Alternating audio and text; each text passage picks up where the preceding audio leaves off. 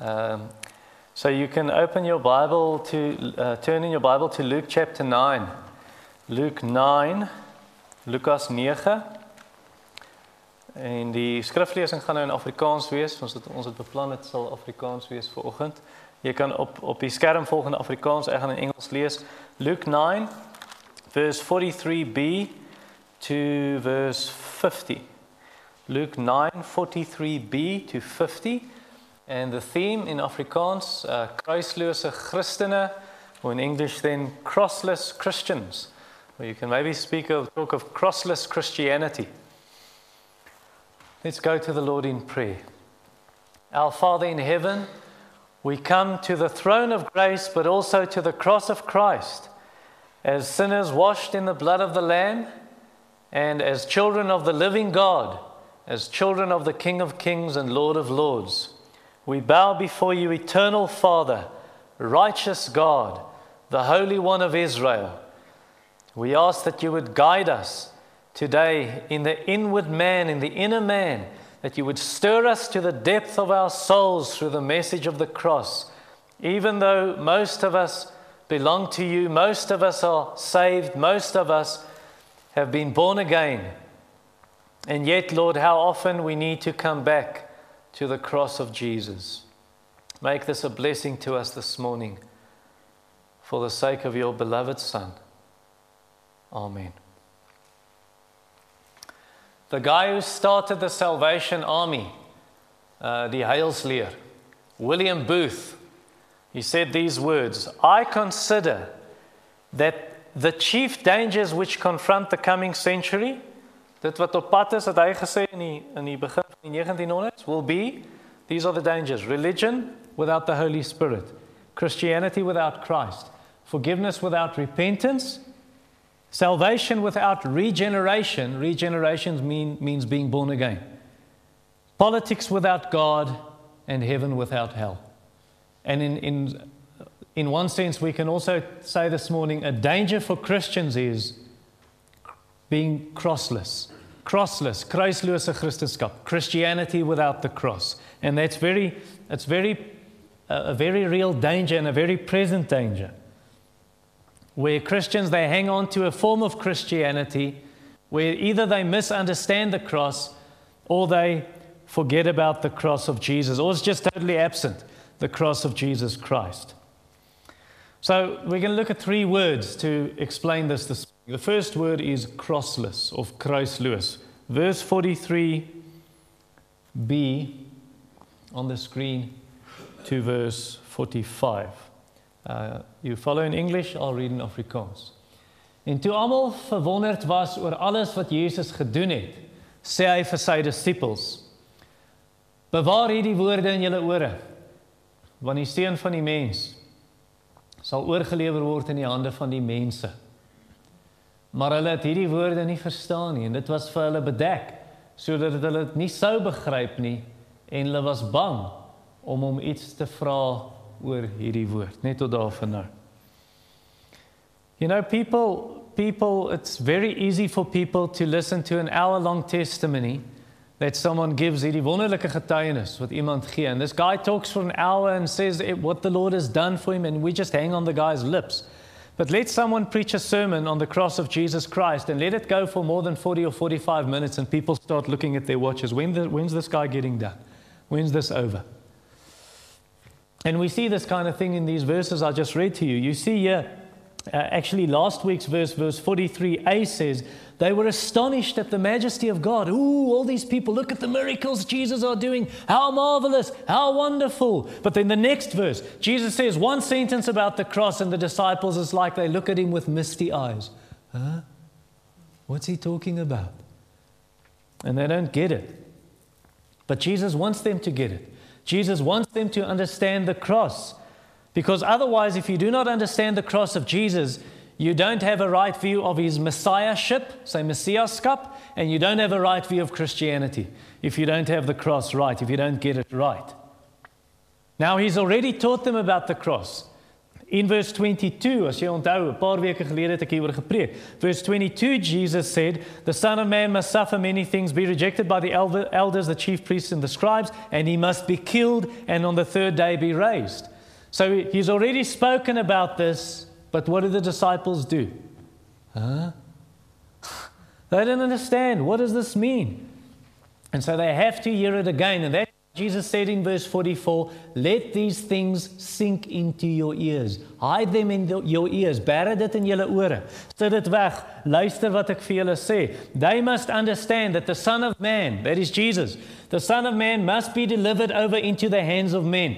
Hy gaan oorgegee word in die hande van mense just like you pass a rugby ball from one player to the next from one pair of hands to the next.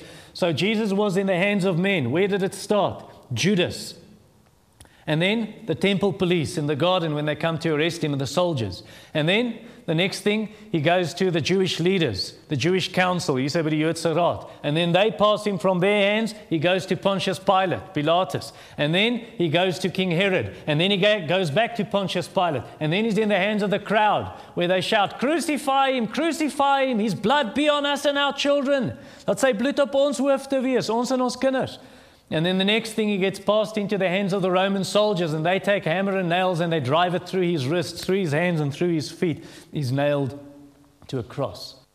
Now, now, obviously, we understand that it didn't really start with Judas. Where did it start? Luke 22 said, Satan entered into Judas. This is not just demon possession, this is Satan himself entering a person.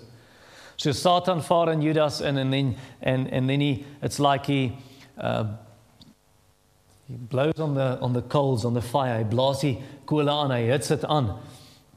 So that Judas will then or deliver him into the hands of the soldiers and the rest of the story. But actually it doesn't even start with Satan. If it says he's delivered, he will be delivered over into the hands of men. Who's the very first cause of this? The very first cause is God. Jesus himself, in the, in, in the verse I'm going to preach on next week, verse 51, it says, Jesus set his face toward Jerusalem. So Jesus himself says, I give my life. Jesus said that in John chapter 10, verse 18 No one takes my life from me. I have power to lay my life down, and I have the authority to take my life up again. Jesus gave his life willingly. And that it didn't even start there. It started before God created the world, where the Father and the Son made a covenant to say that Jesus would be the Savior of sinners. We read of this in Acts, Handelinge, Acts chapter 2, verse 23. Acts chapter 4, verse 27 and 28, where it says that they delivered him over, uh, in die hele storie van hoe Jesus gekruisig is, to do everything that God's hand had predestined, God's plan had predestined to take place. Vooraf het hy dit bepaal. Dit gaan gebeur. 1 Peter 1 verse 20 the same thing. Now all of us we understand this. You sitting here this morning saying I've, I've heard this a hundred, hundred times. I've heard this message of the cross many times. Why must I hear it again? Why must we hear it again? Because verse 22, Jesus told it already, but they forget. And so that's why Jesus has to say it again in verse 44. You don't get it. We forget. Or verse 45. Huh? We don't understand. What does this mean? What is he saying? Can I ask you that this morning? Do you understand what the cross of Jesus Christ means? Do you understand why Jesus died on the cross? Have you made it your own? Have you accepted it? Have you embraced it? Have you received the benefits, die voordele? Have you received the benefits of the death of Jesus Christ and you've received it by faith? Now, all those questions, maybe you answer yes and you say, Yes, I understand the cross. I've believed in Jesus. I've received the benefits of, of the cross of Jesus. My faith is in Christ. But perhaps some of you sitting here this morning, you've lost focus. You've lost focus. You come to the Lord's table, the Nagmaal. You come to the Lord's table every second Sunday, and you're so used to it, you don't even think about what it means anymore. Or maybe you don't even care if, there's, if we have the Lord's table, communion. You don't even care. You don't care that you've missed it for three months, four months, six months. It's like, who cares? So you've forgotten the cross of Christ, or you're rejecting the cross of Christ, or you're just ignoring the cross of Christ. It's not important to you. Is the cross still central in your thoughts and in your life as it was for the Apostle Paul in Galatians 6, verse 14, where Paul says, I will boast in nothing else except in the cross of Jesus Christ, through whom I was crucified to the world and the world was crucified to me. And if you do not remember the cross, or if the cross is not in your focus anymore, you have forgotten the central part of the Christian faith. You've forgotten Christianity, really. And that will have long term effects. What Kevin DeYoung said about church attendance, I want to say about the cross of Jesus Christ. If you forget the cross of Jesus Christ, you shoot yourself in the foot, your children in the knee, and your grandchildren in the heart. And so, what's going to happen is your children, yes, the cross is not in your focus anymore. It's not central to your thought life, it's not central to your life as a Christian. And what's going to happen to you is, well, you forget that. Your children, it's just going to become like an aside. It's just a Baysaak fella. Yeah, it's just an aside. Yes, the cross of Jesus, it's kind of, but the important, more important stuff. And then your grandchildren, they'll reject the cross. And they'll be legalists. They'll be these, these human beings who think that, oh, we're saved by doing good stuff because they've forgotten the cross. It's almost like the Amish in the United States, in Lancaster, County. The Amish, the first generation of Amish, they accepted the gospel. The second generation of Amish, they accepted the gospel, but they had all these little extra stuff you need to do. The second generation of the Amish, they focused on these little stuff they have to do, and the cross was just, the gospel was just, uh, it's here. The third generation of Amish, they rejected the gospel. And they just, fo- and now all they have left is doing these stuff. We need to do these stuff to be saved. So you want to make the cross the center of your life, then you must come to the cross regularly. Jy moet gereeld die kruis besoek as dit sentraal vir jou gaan wees. You have to come regularly. You have to thank the Lord regularly. Often thank the Lord for your salvation through the cross. And then confess your sins daily. Come to the Lord every day and confess your sin. And why can you be forgiven? Because of the cross. And find yourself a church. If you're going to watch this recording later on online, you're not part of this church, you live in another town perhaps, or you maybe you do live in Kempton and you don't have a good church, find a church doesn't have to be this one. Find a church that focuses on the cross, where the cross of Christ is central. Like the Apostle Paul said, I determined to know nothing among you except Jesus Christ and Him crucified. So you focus on the cross. You find a church that focuses on the cross through the preaching. The preaching of the cross must be central. You find a church where the cross is central by the celebration of the Lord's Supper. You eat the bread, you drink the wine, you drink the cup to remember the cross. You find a church where the cross is central in the prayers, where the cross is central in the singing. We sing about the cross and what Jesus did for us on Calvary when he shed his blood, where missions is important, it's central. Evangelism is central. Why? We're telling others the message of the cross. And then teach your children about the cross. So don't just tell them about Adam and Eve uh, in a moral way. You're teaching them little lessons. Oh, Adam and Eve were naughty. Don't be naughty. Uh, teach them about David and Goliath. David killed a giant. God can help you to kill giants. Uh, teach them about Noah and the flood. Oh, all the animals came into the ark, and you got the giraffe smiling, and you know, you know those pictures, and the woodpecker trying to gate in the ark. Houtkapper. Uh, So you tell your children those stories. Don't do that. Don't teach your children those stories without getting to the cross. You must focus on the cross. So, this is how you tell the story. You tell them about Adam and Eve, and they sinned, and death came into the world. And you know what God did then? God killed animals. God killed animals because He made them clothes of skin. So, blood needed to flow to give them covering. And you know what that means? That is a picture of Jesus would come one day to cover our sins, to wash away our sins, and to cover us so we can stand before God. Jesus came to turn around, he, he turned, turned it around, the whole fall and everything that went wrong. Sin came into the world and death came in, and then Jesus died to bring us out of sin. And then when you tell them about Noah and the ark, don't just talk about animals and giraffes and uh, a big boat and uh, rain. Tell them about God's judgment on the earth and how only Noah and his family were safe because they were inside the ark. And that's a picture of Jesus, says 1 Peter chapter 3, where if you hide in Jesus by faith, you are safe from the storm of judgment that is coming. And when you tell them about David and Goliath, don't just talk about a little or teenage boy and a giant.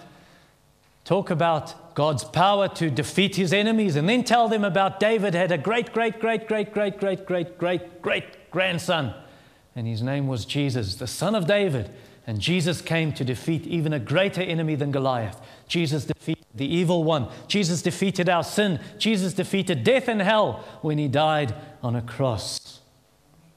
You know, some, some churches do preach about the cross and they do sing about the cross, but they've got a wrong focus. They focus on man, they focus on us instead of focusing on Jesus. So, this is what they say they say, Oh, Jesus died on the cross. Do you know why? Because you're so special and you're so wonderful. My Bible teaches me Jesus didn't die because of who you are, but in spite of who you are. Jesus died not because you were great, but because you and I were sinners. Romans 5, verse 8 Christ died for us when we were yet sinners. Jesus didn't die to make good people better.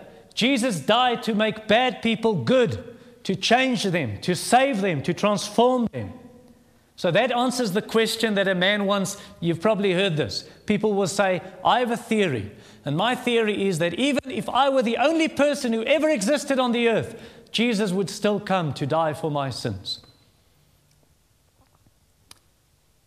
Okay, but let me say this then Jesus wouldn't still come to die if you were the only person because you're so wonderful. That shows how great your sin is, that Jesus would have to suffer such an awful death for the sin of even one person. So don't have a man centered focus when you talk about the cross. Focus on Jesus. Jesus didn't die, furthermore. Jesus didn't die so you and I can have money. Prosperity. That's what the prosperity churches teach, teaches. The prosperity churches say Jesus died so you can have money and you can always be healthy and wealthy. Like a poster in a village in, close to Louis Trichardt, where I grew up. There was a poster, and Seth, my friend Seth, the missionary, took a photo of this and he showed this to me. And there's this poster, crusade, and you see the great man of God, as they call him, on the poster. He's going to do miracles tonight. You must come. And then at the bottom, John 3, verse 16 For God so loved the world, so that whoever is poor may be rich. So that's their prosperity message they're pushing. And he didn't mean spiritual riches like 2 Corinthians chapter 8, verse 9. He means getting money, getting money. Actually, I want to tell you, Jesus, Jesus didn't even die mainly. He did die for this, but he didn't even die mainly so that you, you and I can go to heaven. The main reason Jesus died was to show the holiness of his Father, that the Father does not just turn a blind eye to sin. Romans 3, verse 25. It says, Jesus died to show the righteousness of the Father. Jesus died mainly to show his great love for sinners and the great love of the Father for sinners. 1 John 4, verse 10. In this is love, not that we have loved him, but that he loved us and gave his Son to be the propitiation for our sins, die versoening vir ons. And the disciples didn't get this. They didn't understand this. They don't know what does it mean? What's he talking about? He's going to be delivered into the hands of men. What does this business mean? Verse 45. Why did the, the disciples not understand the cross? The reason they didn't understand the cross is because one reason is it hadn't happened yet. Did it nog nie op punt nie? It's like you and me with the second coming of Jesus. Met die wederkoms. Hoekom verstaan ons nie die wederkoms nie? Ja, ons verstaan Jesus kom weer, maar het jy al gesien uh, Christians disagree on the on the fine detail, on the detail of the end times. When's this going to happen? What's going to happen first? Why do we disagree? It's not happened. It hasn't happened yet. And so we don't get it all.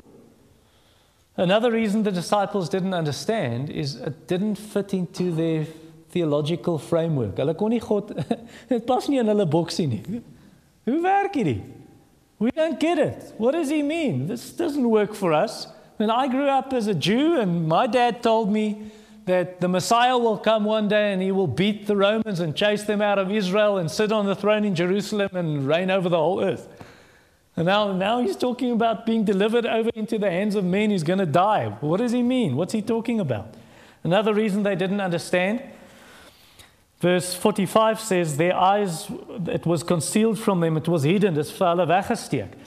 And the reason is God. God hadn't opened their eyes yet. In Lukas 24, dan sê dit hoe die Here Jesus na die na die opstanding dan sê Jesus vir hulle o ek wil julle vertel nou van my kruisdood en opstanding wat julle nie verstaan het nie en dan sê die Bybel and Jesus opened their minds to understand the scriptures oh dit wat hy bedoel het now we get it now we understand so you see the ability your and my ability to understand the truth doesn't come from ourselves It's the Holy Spirit who must open our minds, our eyes, our hearts, our understanding.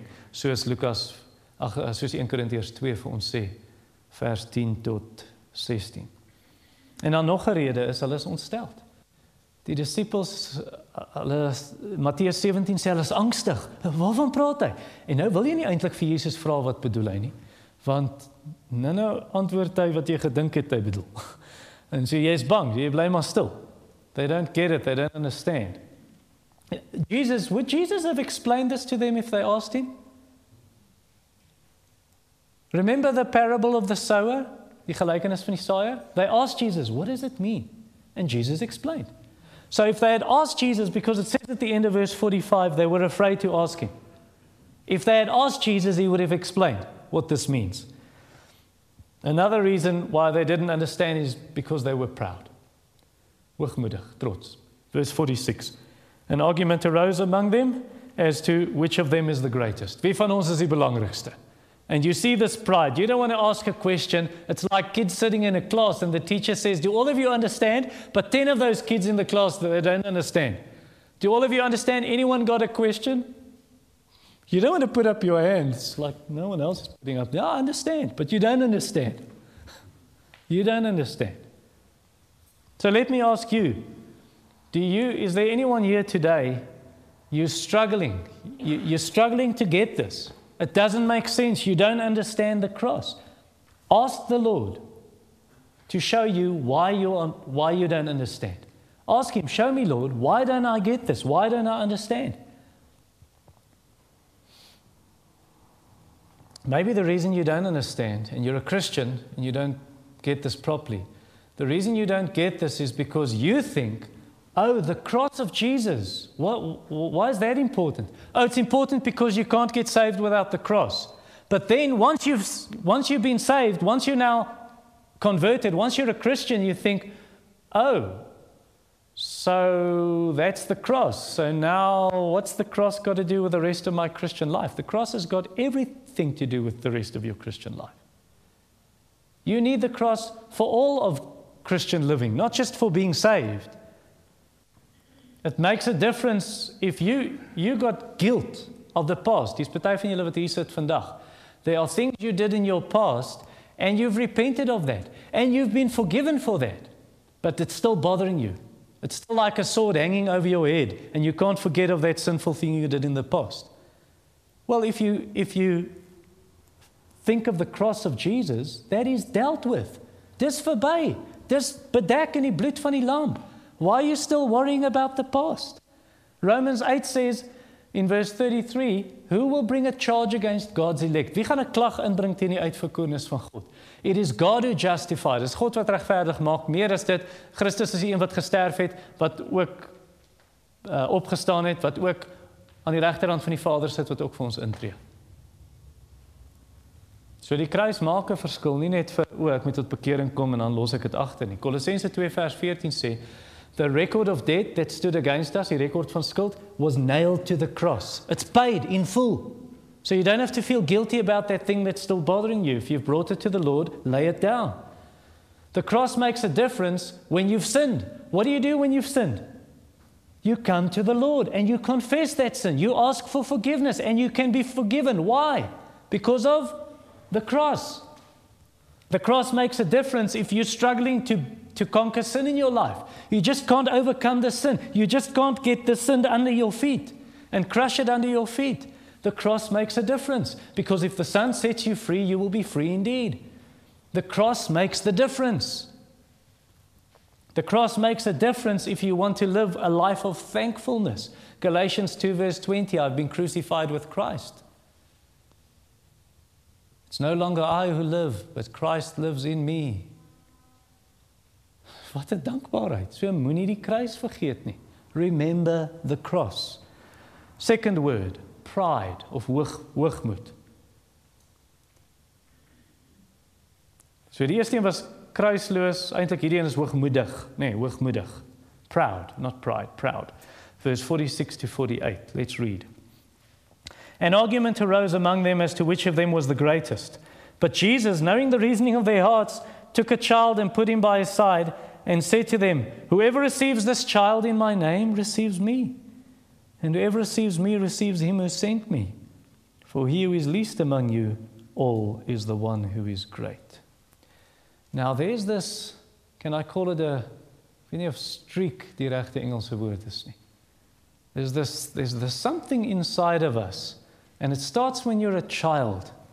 You want to be first. Me first. I want to be first. You see it at school, hey, grade one boys. My dad can kick a rugby ball to Messina. and you see them arguing about who, whose dad is the strongest. Or the kids, whose dad is the richest? My dad's a doctor, gets 60,000 Rand for one operation. My dad's a lawyer, he gets 80,000 Rand if he wins one court case. My dad's a pastor. Takes eight people to carry his money every Sunday.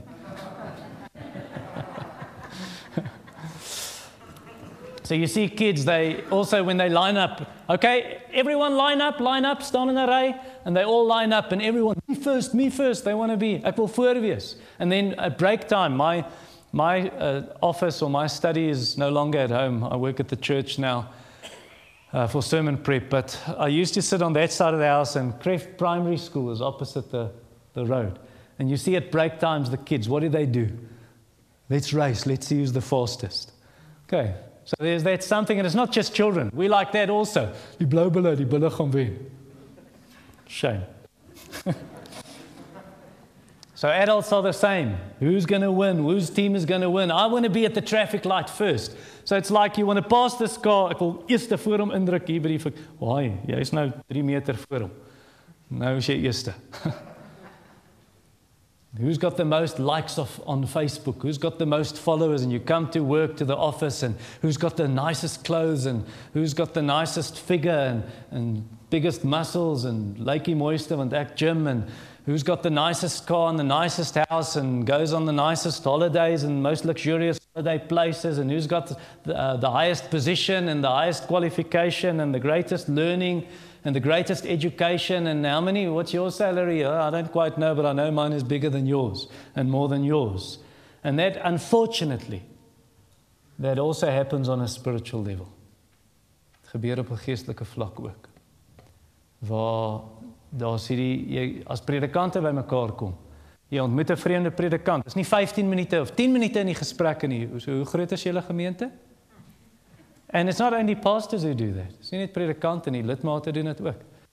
Waar daar's 'n daar's 'n ding in ons. Ons sê dit nie hardop nie, maar maar bid ek beter as die vorige ou en sing ek mooier en ehm um, Jy weet, dien ek beter en is my gawes beter? Kyk maar die Korintiërs het hulle gestry oor wie se gawes is die beste en ek het beter gawes as jy, ek het meer gawes as jy.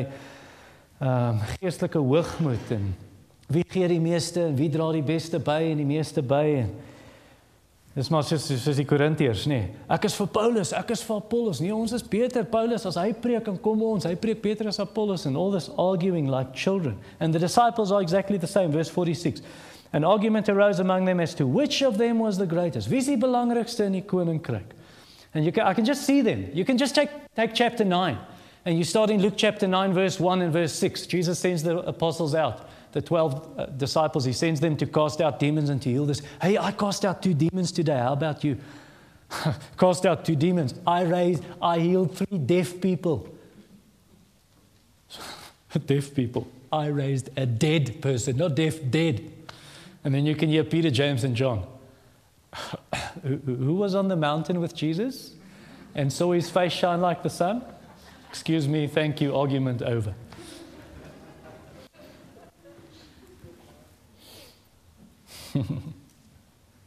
Why do we argue about who's the greatest? Why do we want to be first? Because we forget the cross. Verse 44, Jesus talks about the cross. Verse 45, huh? What does he mean? We don't understand it. Therefore, verse 46, let's see who's the greatest. You see what the cross does?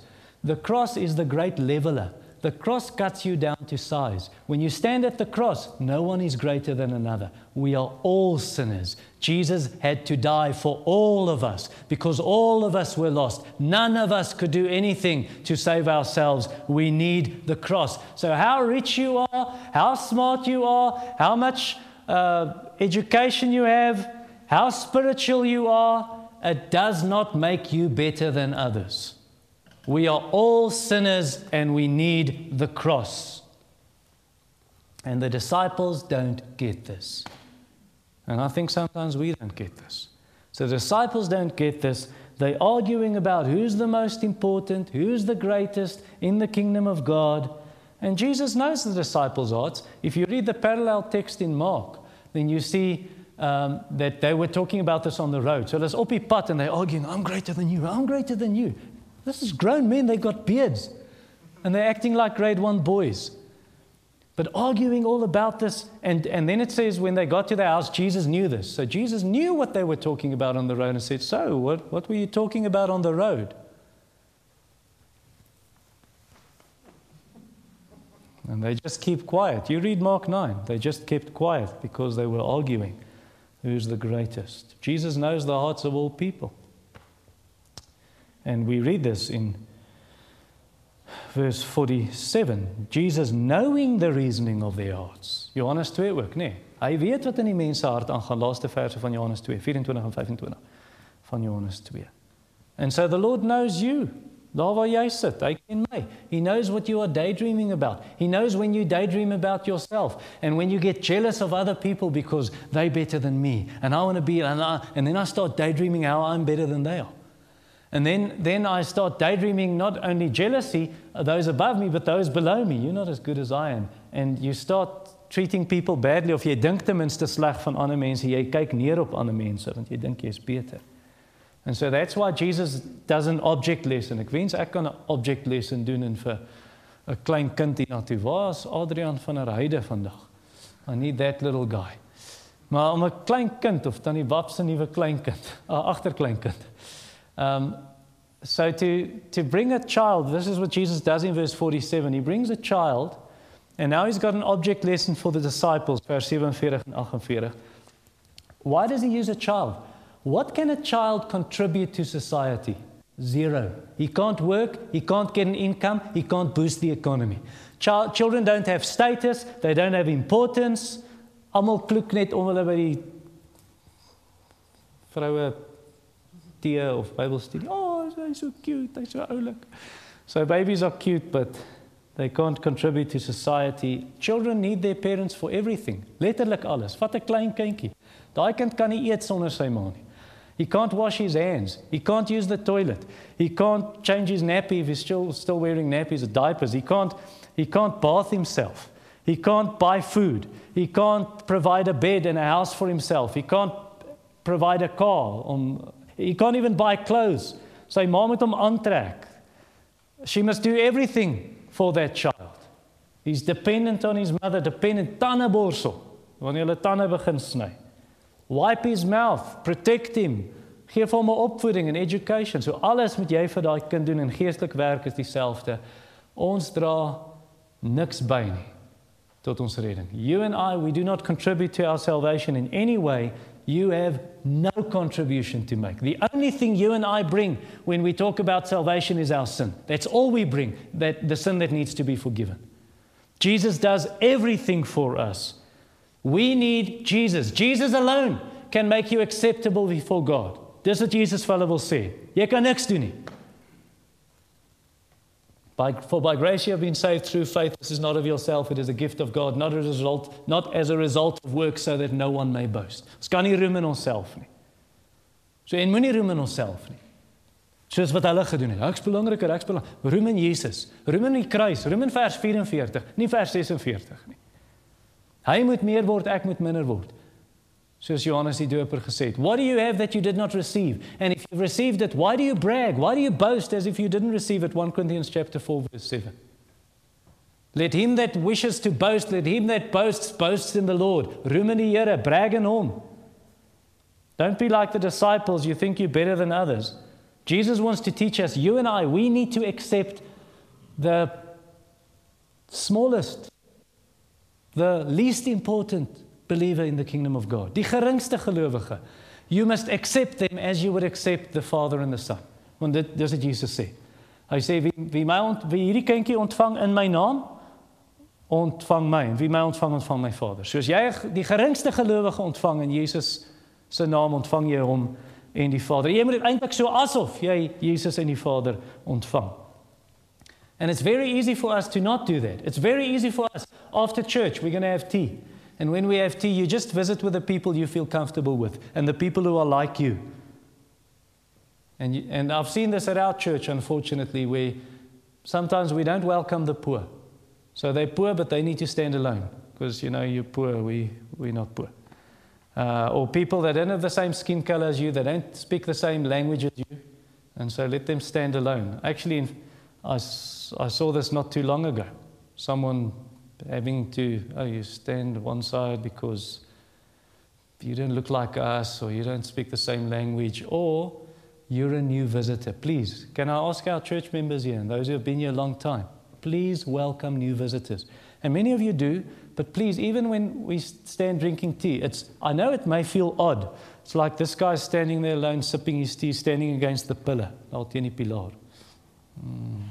Feels unwelcome. So let's go to those people who are new. You see, oh, you're here the first time or the second or the third time. Stand talking to them. Make them feel welcome. Or children. They're little children and you feel a bit irritated. I don't want to play with you. I want to talk to the adults. This is exactly what Jesus said not to do. He said, Be like this child. If you're not like this child, he says in Matthew 18, then you will not enter the kingdom. So if you want to be like that, you need to remember the cross. You and I need to remember the cross. And if you're not like this, then it shows you've forgotten the cross. You have forgotten that Jesus died not just for your language group, your financial status. Jesus died for black and white and brown and yellow. He died for English and for Afrikaans and what other language groups. He died for rich and for poor, for men and for women, for old and for young, for new mem- for, for, for members who've been here a long time and for first time visitors. And so we need to welcome them too. No one is better than the other. All of us need Jesus. All of us need the cross. And Jesus says in verse 48, the one who is least in the kingdom, vers 48, least in the kingdom, that is the one who is great. As jy die geringste in die koninkryk is. So be humble. Let's I know it's hard. Pride is like ingrained in us. It's like second nature. That, well, it's the old nature, right? But we want to be humble and make others feel welcome to say, hey, yes, you're welcome. Not I'm greater than you and let's push you out and that kind of thing. So laat ander voor jou in die ry staan. No, no, you first. No, you first. Romeine 12, nee. No, you first. Don't be like my son, Timothy. Because when they have to pack out the dishwasher, the skottelgoed machine, no, you first. No, you first.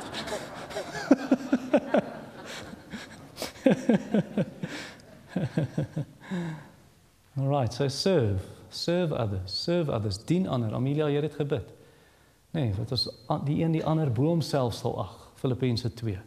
Put others ahead of yourself, not like one now in Timothy's favor the story like his cousin. So she, they were standing and my, my mother said, "Okay, all the kids line up, line up, cookies or sweets or ice cream whatever it was." And so Timothy hy was voor eerste. and so the cousin comes and said, "Hey Timothy, he was small. But die eerste wees in die hemel. Gaan staan agter in die ry." Those who are lost will be first. You want to be first in heaven? Get to the back of the line. Or like, um, like Paul Washer. Paul Washer is an American preacher. Uh, he was a missionary. But he also tells a story in all seriousness. So you're preaching at this conference, and you've been, you've been invited to preach at the conference. And you've got all these great celebrity preachers, as we would call them the John MacArthurs and the John Pipers and and so you are invited in the break time to have lunch with these preachers. And then just, just as you're going off to lunch, a, a poor preacher from Ghana or Cameroon or whatever, he comes to you and he wants to ask you a question and he wants to talk to you and he's struggling and things are not going well and, and he needs some counsel, he needs some help. What are you going to do? Are you going to go, as Paul Washer says, you're going to go with the big boys? We're going to have lunch now. Sorry, I can't talk to you. Or is it going to be, hey, sure, let's talk, I'll, I'll help you? You see, the Christian who thinks about the cross, that's the kind of Christian he's going to serve others. He's going to, he wants to share the love of Christ with other people. He will deal met honor. And he, he realizes, I'm not so important. I'm not so special. I'm not number one. Nee, dis wat die prosperity predikers, alles Ek ek verag dit, ek verpes dit. Jy weet hierdie plakkate en ek sien voor the the great preacher, the man of God. I hate that. That's not Christianity. Christianity is the men who are up front, the leaders, they serve. They serve. Not how special I am. No, at the cross, I realize I'm a sinner saved by grace. Nou die derde een, die laaste een. Nou moet ek vinnig op my voete dink. Onverdraagsaam. Wat's dit nou weer in Engels? Intolerance. Okay, intolerant. Onverdraagsaam. Vers 49 en 50. Let's read 49 and 50 on the screen. En Johannes het geantwoord en gesê: "Meester, ons het iemand gesien wat in U naam duiwels uitdryf en ons het hom belet omdat hy nie saam met ons volg nie." Maar Jesus sê vir hom moet hom nie belet nie. Want wie nie teen ons is nie, is vir ons. A man from the Baha'i religion. I was busy evangelizing in the street. This is many years ago in Nelspruit. And I shared the gospel with a guy, and he said, I'm from the Baha'i religion. You know, my problem with you Christians are you think you're the only ones who are right. But Jesus said, I said to him, I am the way, the truth, and the life. No one comes to the Father except through me. Or the liberals, the liberals in many Protestant churches nowadays, South African Protestant churches. I saw a DVD where a liberal pastor from a so called evangelical church said, You know, we can't say that if you reject the, res- the bodily resurrection of Jesus, we can't say you can't be part of the church. Everyone can be part of the church. Even if you say Jesus didn't rise from the dead, you're part of the church. That's actually sad and nonsense. One more illustration the Pope. The Pope.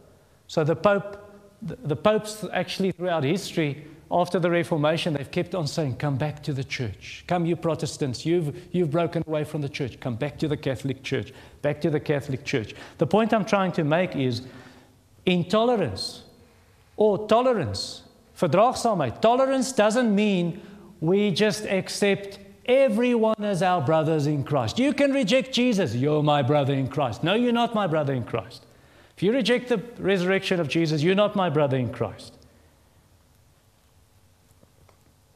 We don't, we don't tolerate all of that. When I, when I speak about tolerance here, Tolerance means you accept every brother or sister in Jesus Christ. All those who have repented of their sin, all those who have trusted Christ, all those who accept the basic facts of Christianity, the base, basic truths of Christianity, those who believe we are saved by grace alone, through faith alone, in Christ alone, according to Scripture alone, for the glory of God alone. To the glory of God alone. Those are our brothers and sisters, and it's very sad we don't always do that. It's tragic we don't always do that. What we do is we take our Baptist glasses, or whatever denomination you belong to, and so we look at you through our Baptist glasses, or, or maybe through my theological glasses. Are you a Calvinist, young man? And so we look at them through our theological glasses and our Baptist glasses, and then we decide are you a Christian or not a Christian? And John did the same. So here's a guy, he's casting out demons in the name of Jesus, and John says, Hey, hey, what are you doing? You're not part of our little group. You can't cast out demons. Did Jesus tell you to do this? Because Jesus told them to do it in, in verse 1. And now, I will sommer hierdie ou vastrek en omkeer. You're not one of the 12. I wonder if John was jealous. Because remember the last week's sermon? The disciples couldn't cast out the demon. Now this guy's getting it right. So, hey, hey, you can't be better than us. We're the professionals here. Jesus told us to do this. It sounds like, remember Joshua in the Old Testament. So Moses says, Lord, I need helpers. I can't do this, this big work alone, this job alone. And God says, All right, choose 70 elders, men of character, and I'll take some of the spirit that is on you and put it on them. And then the Holy Spirit comes on these 70 elders. They start prophesying, and there are two guys in the camp, Eldad and Medad. And Joshua says, Moses, Moses, there are two guys in the camp. They're prophesying. They're not part of this group. Stop them. I wonder if we do the same. We do the same. So, where's the blessing of God, people? Where's the blessing of God? Where's the kingdom of God? The Baptist church. Got this idea like the blessing of God is limited to us, only limited to our little theological viewpoint. I used to argue with my brother a lot, lots and lots and lots and lots, lots of debates with my brother for hours because he disagrees with me and I disagree with him. And I wanted to convince him. We don't want to be humble, we want to be right. Or, like a pastor said about a certain young preacher, that guy's a reformed guy. Almost. Almost. Because he's got some things that they disagreed on the spiritual gifts. Or a pastor recently said, I'm so concerned about this other Baptist pastor. He's now leaving the Baptist. He's going to this other denomination. But the other denomination preached the gospel. But hey, it's not part of our group, guys. You're not part of our group. And we're very proud when it happens the other way around. Hey, did you hear that guy left his denomination? He's coming to the Baptist church. He's finally seeing the light. I mean, you don't have to be a Baptist to go to heaven, but why take the chance? Yeah. It's like they, they think there's this special room for the, this, uh, the Baptists. You know, when you get to heaven, there's this room, and they'll show you the room. All the Baptists are there. Shh. They think they're the only ones here. yeah.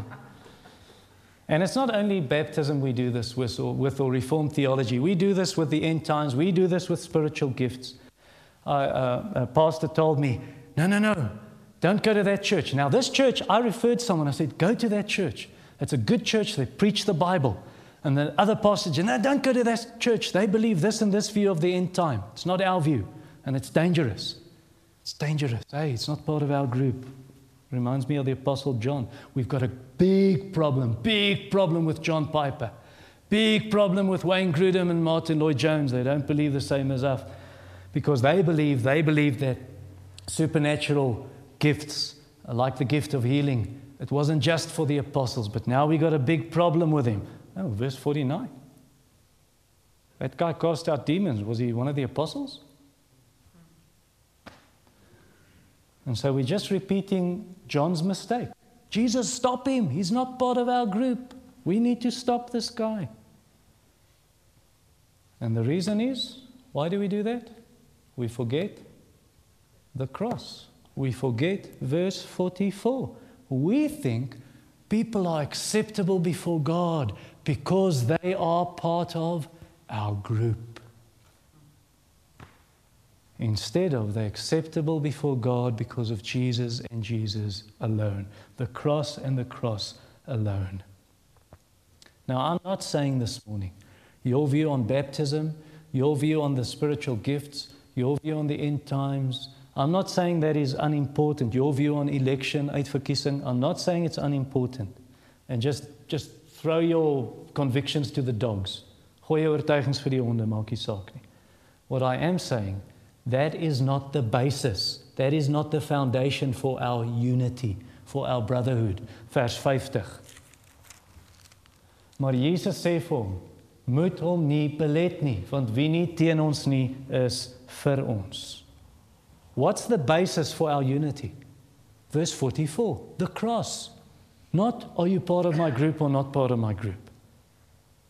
So what kind of people does God use in church history? Does he use Baptists? Yes. Does he use people who baptize babies? Yes. Does he use people who believe in your view of the gifts or the end times? Yes. Or in a different view? Yes. He uses Arminians, he uses Calvinists. He uses people from all groups, all Christian groups. Charles Spurgeon was right. I'm never ashamed to avow myself a Calvinist. I don't hesitate to take the name of Baptist, but if I'm asked, What is my creed? I reply, It is Jesus Christ. And everyone who believes in Jesus, everyone who loves Jesus, everyone who hates sin, that is my brother, that is my sister in Christ. And I will have fellowship with him. I'll say with George Whitefield, I love all who love our Lord Jesus Christ. Now, does that mean, oh, now we must start one denomination? That is exactly what it does not mean. Because then you're being like John, hey, you should all now come to the Baptists. Now you want everyone in your group. Let's wait for Jesus to come and let Jesus sort out this stuff and help us. That we live as one. What is important now is we must live as one under the cross. Whether you in here, whether you Doper, whether you Presbyterian, whether you Baptist, whether you whether you whatever. We work as part of the same kingdom. And we're not jealous of one another. Why is their church growing but our church isn't growing? It's not their church and our church. This is the church of Jesus is growing. The kingdom of God is growing.